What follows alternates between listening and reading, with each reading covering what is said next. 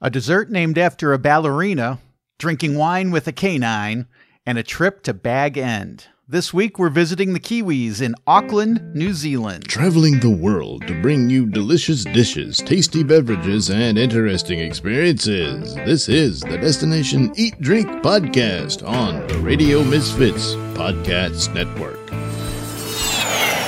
While winter is pounding most of the U S with snow and ice, it's summertime in sunny and beautiful New Zealand. And Auckland, New Zealand, they call it the City of Sails, offers summer pleasures galore, from island hopping to nearby destinations. But before we take on any of that, let's eat. What to eat? Hey, you gonna finish that?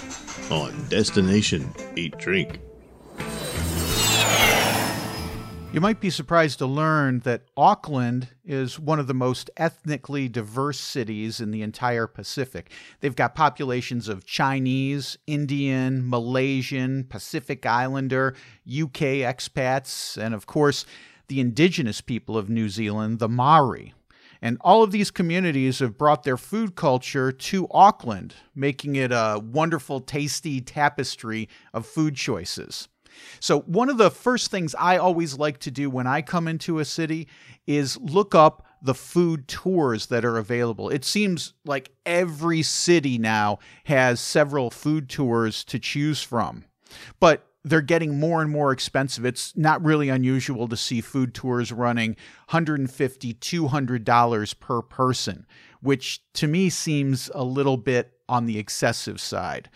But in Auckland, they've got a company called Eat Auckland Tours, and they've got several different foodie excursions all around fifty dollars U S, which to me is pretty much the sweet spot. That's a that's a good price to pay for a food tour. My favorite of their food tours is the Sandringham Food and Spice Tour. Sandringham is the name of a suburb of Auckland, just outside the city. It's not far at all. And they have a huge Indian and Sri Lankan population there.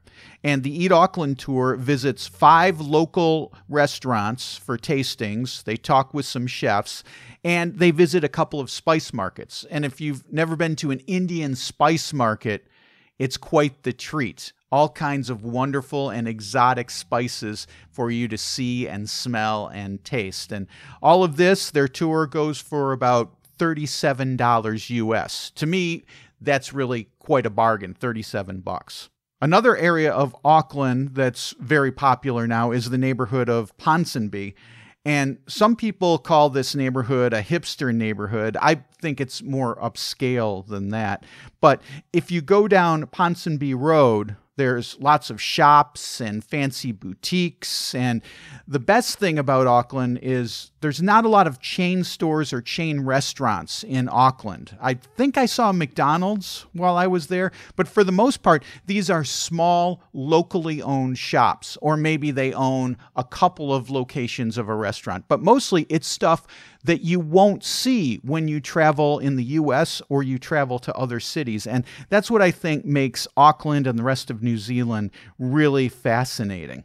This is the kind of place you can go and find cool trinkets to bring back with you that you really won't find anywhere else. Ponsonby also has Auckland's best food hall, called Ponsonby Central. Um, sure, there's a burger joint and a pizza place, just like you'd expect, but also they've got some other really cool restaurants in there. There's a Japanese izakaya restaurant. I'm not sure if I'm pronouncing that right. They've got an uh, Argentinian barbecue restaurant, an organic bakery, and my favorite, Bird on a Wire.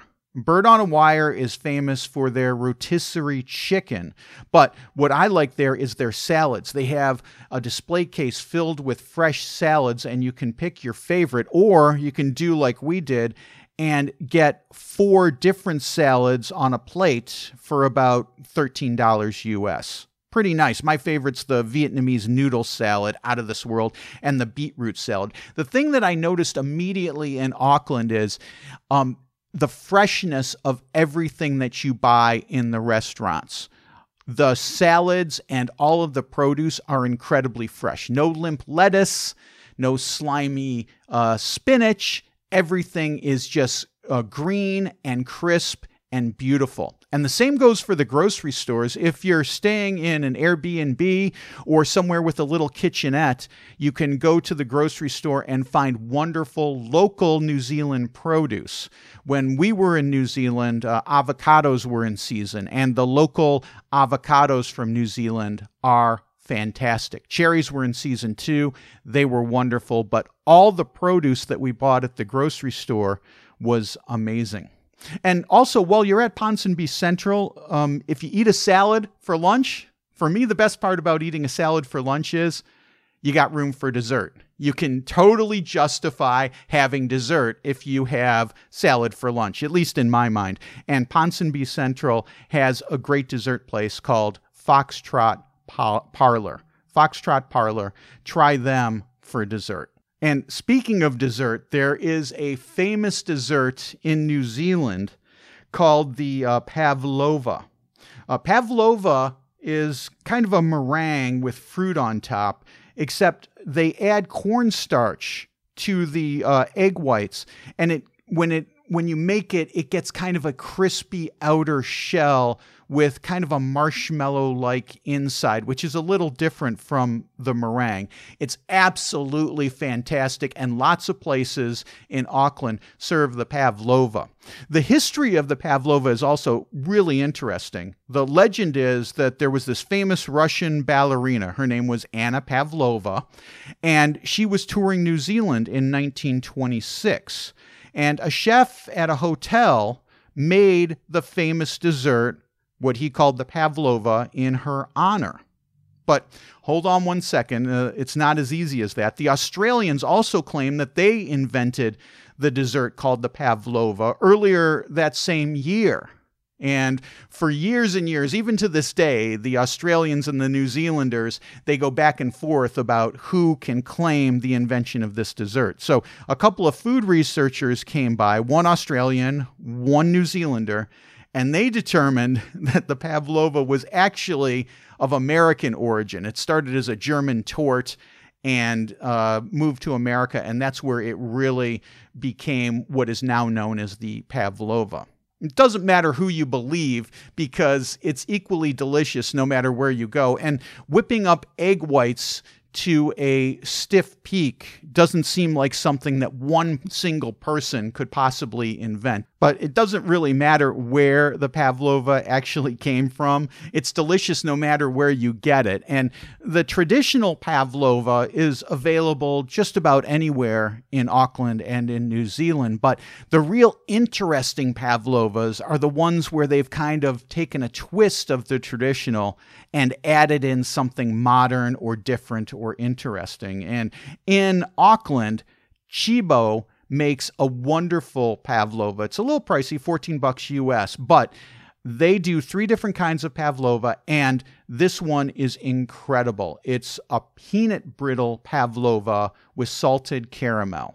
Oh, unbelievable. And Euro, which is right on the waterfront in Auckland, so you're dining right on the harbor, they make a great pavlova too. Theirs they top with sorbet. What to drink? I'll have another on Destination Eat Drink. New Zealand is a tiny, tiny player on the world wine stage. Even Russia and Romania, not exactly hotbeds of wine production, make more wine than the Kiwis do. But Auckland has a secret weapon, Waiheke Island. They make a minuscule percentage of wine even in New Zealand's small production, but they have jaw-dropping scenery, and they make excellent wines too, which is why Waiheke Island is a must-visit when you're in Auckland, New Zealand. You hop on a ferry in Auckland, and you're stepping off on Waiheke Island in a little over a half an hour. Now, when I say New Zealand wines, you probably first think of Sauvignon Blanc. And Sauvignon Blanc is grown on Waiheke, but because of this little winery called Kennedy Point Vineyard, Syrah is becoming a dominant varietal. Their Syrah at Kennedy Point won a gold medal and trophy at the two thousand seven International Wine Challenge, which is an amazing feat for an unknown winery from an obscure region. But Kennedy Point is now very popular. They make wonderful Syrahs. Their Pinot Noir is also excellent. And it's my favorite place to visit on Waiheke Island because of not only the wines, they also make olive oil from their own olive trees, and they have an avocado oil too. But my favorite reason to visit there is the scenery. It's breathtaking.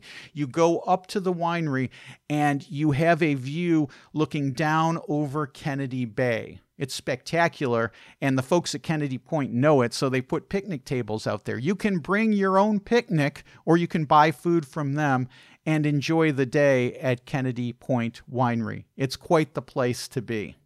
There's also some better-known wineries on the island, including uh, Batch Winery, which is a nice place to grab lunch. They have a great view there. And Man o' War, which might be the most popular winery on Waiheke Island.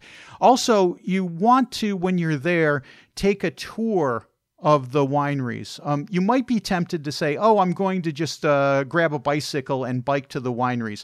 This is a good idea in places like uh, Napa and maybe in the south of France where the terrain is flat. Waiheke Island's terrain is not flat. It's very hilly. Trust me, you get a bicycle, you're going to be huffing and puffing after the first vineyard. You have a couple glasses of wine, it's going to be even worse. This will turn a wonderful day into a miserable, sweaty one. So the thing to do is to take a wine tour. And the best one on Waiheke Island is Waitiki Tours. Natalie Patterson will pick you up right at the ferry terminal and shuttle you to several different wineries. And best of all, she'll take you to some of the best lookout spots and most beautiful locations around the island. We went on the tour with Natalie. She brings her dog Shanti with her, and it was so much fun. She knows wineries like the back of her hand, knows all the best places to go, and knows everyone who's producing wine on the island. So when you go to Waiheke, go to Waitiki Tours, and you'll really get to enjoy it and not have to worry about A, driving, B, biking, or where all the best spots are. And one final word about the local wines in the Auckland area. If you're thinking about bringing back some Waiheke wines, normally what I say is, if you're looking for some wine when you're traveling, wait till you get home and order it online or ask at your local wine shop if they can get some. Most of these wineries have local distributors. But Waiheke Island is the exception to that rule. Um, I looked at our local wine shop. They don't have any Waiheke wines.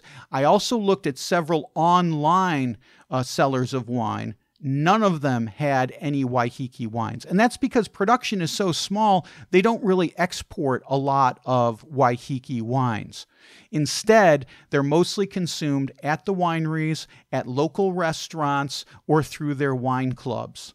So in this case, what I recommend doing is if you get a bottle that you enjoy, buy a bottle or buy two. You can enjoy it while you're still on your vacation, maybe while you have a picnic or something. Or if you really want, bring a bottle or two back with you. Just remember, you can't take it on your carry-on. It's got to go in your checked luggage. Make sure you pack it very, very well. You don't want to get home and have your clothes ruined and a broken bottle. It's heartbreaking.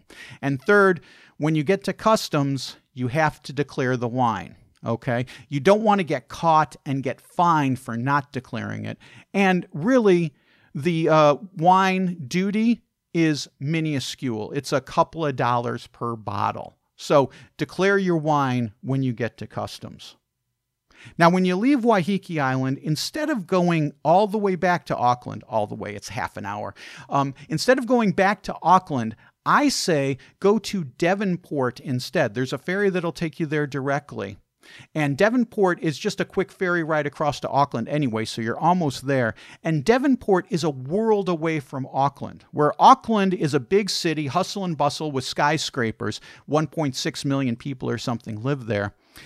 Devonport is a world away. It's a quiet little Victorian village. I don't know if you want to stay overnight there. Well, if you like peace and quiet, you want to stay overnight there. Um, if you like nightlife, Devonport rolls up the streets at about eight o'clock, and there's nothing going on there. But here's why to go to Devonport. It has these wonderful Victorian houses. If you walk along the waterfront, several several of them have beautiful English gardens. If you go in their summertime, our wintertime in the Northern Hemisphere, uh, a lot of them have beautiful flowers, including lots of uh, gorgeous hollyhocks. It's really a wonderful place to go. And they have a place called Mount Victoria. Um, Mount Victoria, it sounds like a big, huge mountain. It's not a big mountain, and it's paved to walk up there. You can do it in probably ten minutes uh, walking up on the, on the paved uh, road. And it's a dormant volcano, and you get a spectacular three hundred sixty degree view up there. You can see into the water, see all the boats out there. Auckland's not called the City of Sails for nothing. You can see back to several of the other islands, and you can see across to Auckland itself. It's really a spectacular view. Then when you come down, walk down Victoria Road, there's several restaurants there, but my favorite restaurant in Devonport isn't on the main drag. It's around the corner, a little place called Hemingway's. And Hemingway's menu is great. They have fresh fish on the menu, of course, fresh catch of the day. Auckland's famous for its fresh seafood, but my favorite thing on the menu is the stuffed mushrooms. They also have an excellent wine list with several local bottles and glasses available. Hemingway's, best place to go. Now, before you hop on the ferry, like I said, it's just a twelve minute ferry ride back to Auckland. Here's the one thing that I love to do in Devonport. On the waterfront, across from Auckland, you've got a beautiful view of the skyline. This is a place to get some nice selfie pictures to put on your Instabook or Facegram or wherever you want to put it. Um, but in addition to that, I like sitting on the benches there and watching the sun go down. Now, in the summer, the sun sets, sets late in New Zealand. I mean, it doesn't really get dark until after nine o'clock. But luckily, the ferries run late during the summer. So you can sit on these benches, watch the sun go down behind the skyline of Auckland, behind, it goes right behind the Sky Tower, get some spectacular pictures, and really enjoy some tranquil uh, evening time in the Auckland area. On the website Destination Eat Drink, there's lots of pictures of the Auckland skyline, including some taken from Devonport. You can also get more information about Auckland at destination eat drink dot com, including lots of other fun places to visit, cool things to do, and of course, great restaurants. And once you get back to Auckland, maybe you want to make a late night of it, you can go to Vulcan Lane. Vulcan Lane is um, a, a small road, but it's crammed with several cool bars. My favorite one is called the Gin Room. And the Gin Room is great because you walk up a flight of stairs, it's like a speakeasy, and it's got a wonderful, comfy little sitting area, and you can overlook the um, and you can overlook the street below and watch all the characters that are hanging out down there. My favorite drink in there is called the Hanky Panky. It's made with gin, of course, but the secret weapon is this bitter Italian liqueur that makes the Hanky Panky. Now, before you visit the Gin Room, check their website. We got the lowdown from one of the bartenders who said they are going to be closing um, temporarily while they remodel and relaunch. He told me that they're going to make the sitting area even more comfy than it is. I don't know how they can do that, but he said that's what they're going to do. They're going to make it more comfy. So it could be closed over the next few weeks. You'll just have to check the website for details.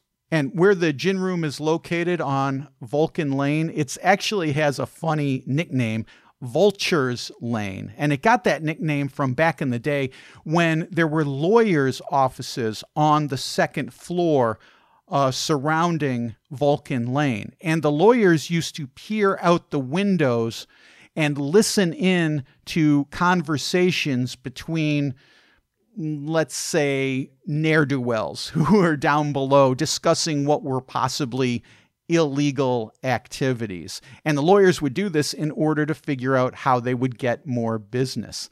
So uh, the street went from Vulcan Lane to Vulture's Lane for the behavior of these lawyers. Things to do and places to see. I don't know. What do you want to do? On Destination Eat Drink.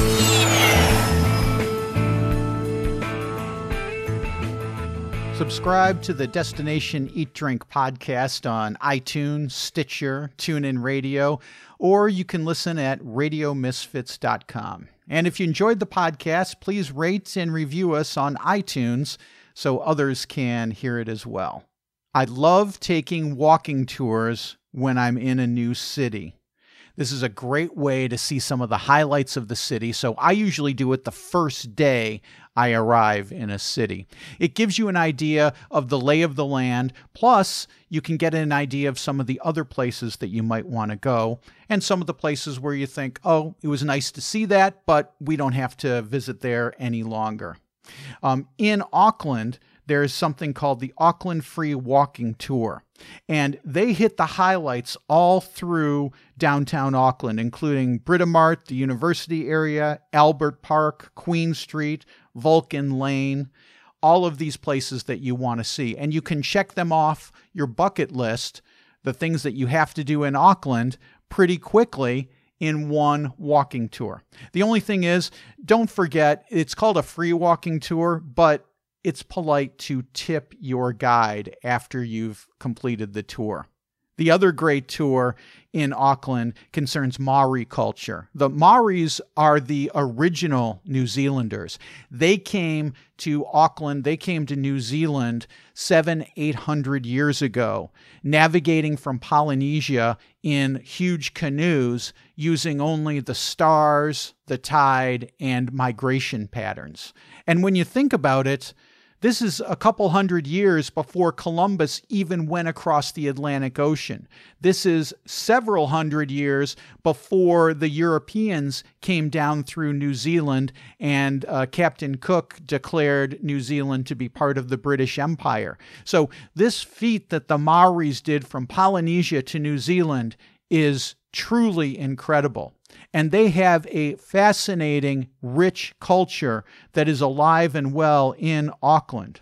Uh, this company called Tamika Hikoe Tours has several Maori-related tours. Uh, one of the best is called Heaven and Earth, and it will take you to Mount Eden, a beautiful spot where they'll teach you a little about Maori culture. And that's a good, inexpensive option. If you really want to get fully immersed in Maori culture, you might think about being part of the uh, Ra Karakia ceremony. That takes place at sunrise. You go up, you're part of the ceremony, you learn about Maori culture, but it is a little bit pricey at two hundred dollars per person.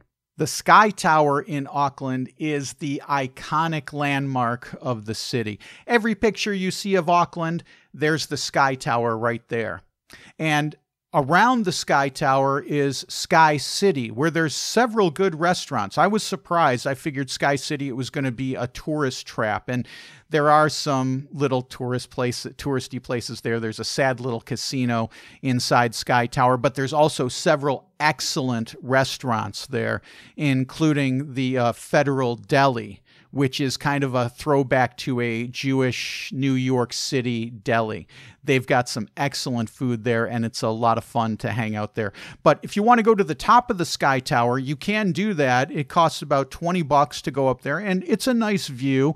I prefer going to Mount Eden or Mount Victoria that I talked about earlier, but you can go to the top, and a lot of people do it and enjoy it. If you're an adrenaline junkie, you might want to think about doing what they called a controlled fall from the platform of the tower. I saw people doing this. It looks really funny from the ground. You see these people just kind of hanging there in midair. It looks like they're falling. It's kind of like a bungee jump, but slower. Um, costs about one hundred fifty bucks per person. Of course, lots and lots of people visit Auckland and visit New Zealand in order to see the Lord of the Rings locations. The thing is, after the trilogy was filmed in New Zealand, all the sets were pretty much torn down and taken away. There's still some Hobbit uh, related places that you can go. A lot of them are in the South Island. Auckland's in the North Island, and several of them are in near Wellington, which is in the southern part of the North Island. But the one huge Lord of the Rings attraction is called Hobbiton. And Hobbiton is the set for the twenty twelve movie, The Hobbit, An Unexpected Journey. And they didn't tear this down, although some of the places have been uh, recreated since the movie. You can go here, and there is Bag End, where Bilbo is from. There's tons of these little hobbit holes. They're just like they looked in the movie. Absolutely spectacular and green and gorgeous, and it looks like the movie. It looks like New Zealand. And it's a lot of fun to go there. You can go to a replica of the Green Dragon. There's also a cafe where you can go and get a second breakfast. It's fantastic. Lots of people go there. I would recommend going if you can. Here's the thing. Um, it's not really close to anything. It's about a two-hour car ride, a two-and-a-half-hour bus ride down to Hobbiton. So it takes a while. I mean, this is a full-day commitment if you're planning on doing it. And once you get to Hobbiton, um, I like taking the bus tour down there, but once you get there, you're going in with everyone else on your ticket. In other words, it doesn't matter how expensive of a bus tour you book, you're still going to go into Hobbiton with everybody else. So for me, the most important thing when you're booking your Hobbiton uh, journey on a bus tour is price. Looking for the cheapest price possible, because everyone's going into the same place, everyone gets the same tour guide, so it really doesn't matter unless you're really interested in extra comfort and amenities like this. So the cheapest one that I've found is from a place called Inner City Hobbiton Day Tours, and their prices are less than half of some of the other tour companies that I've seen. So if you want to get your Hobbit on, go to Hobbiton, but look for a good price when you're taking the tour. Tips and inside information on Destination Eat Drink. In addition to hosting this podcast and the destination eat drink dot com websites, I'm also a writer of fiction. My novel Truffle Hunt and my collection of short stories, That Bird, are both available at amazon dot com, or check out destination eat drink dot com and click on the About tab.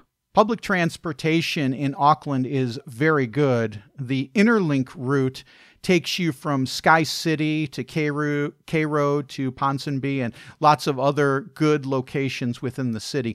I recommend uh, taking the public transportation in Auckland. Uh, driving to me is very stressful in New Zealand because you're on the left-hand side of the road. And you eventually get the hang of it, but I find it very stressful. I like taking the public transportation because it's so efficient. If you do decide to take the public transportation, get the AT HOP card.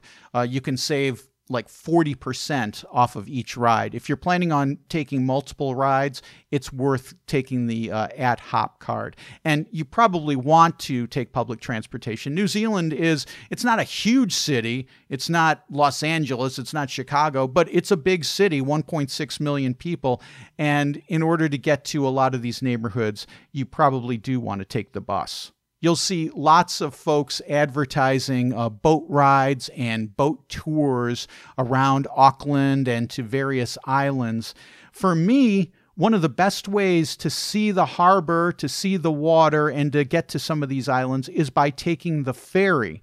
It's extraordinarily efficient. It's easy to use. It's not really that expensive. So uh, look for the ferry when you're going island hopping rather than spending money on a uh, big boat tour. As far as money goes, I feel like New Zealand is really inexpensive and on sale right now. New Zealand's dollar has fallen almost twenty-five percent in the last five years as compared to the U S dollar. Current conversion rate is about one New Zealand dollar to sixty-seven U S cents. So something that costs twenty-four dollars in New Zealand is sixteen dollars in U S. So it's quite affordable uh, to go to New Zealand right now.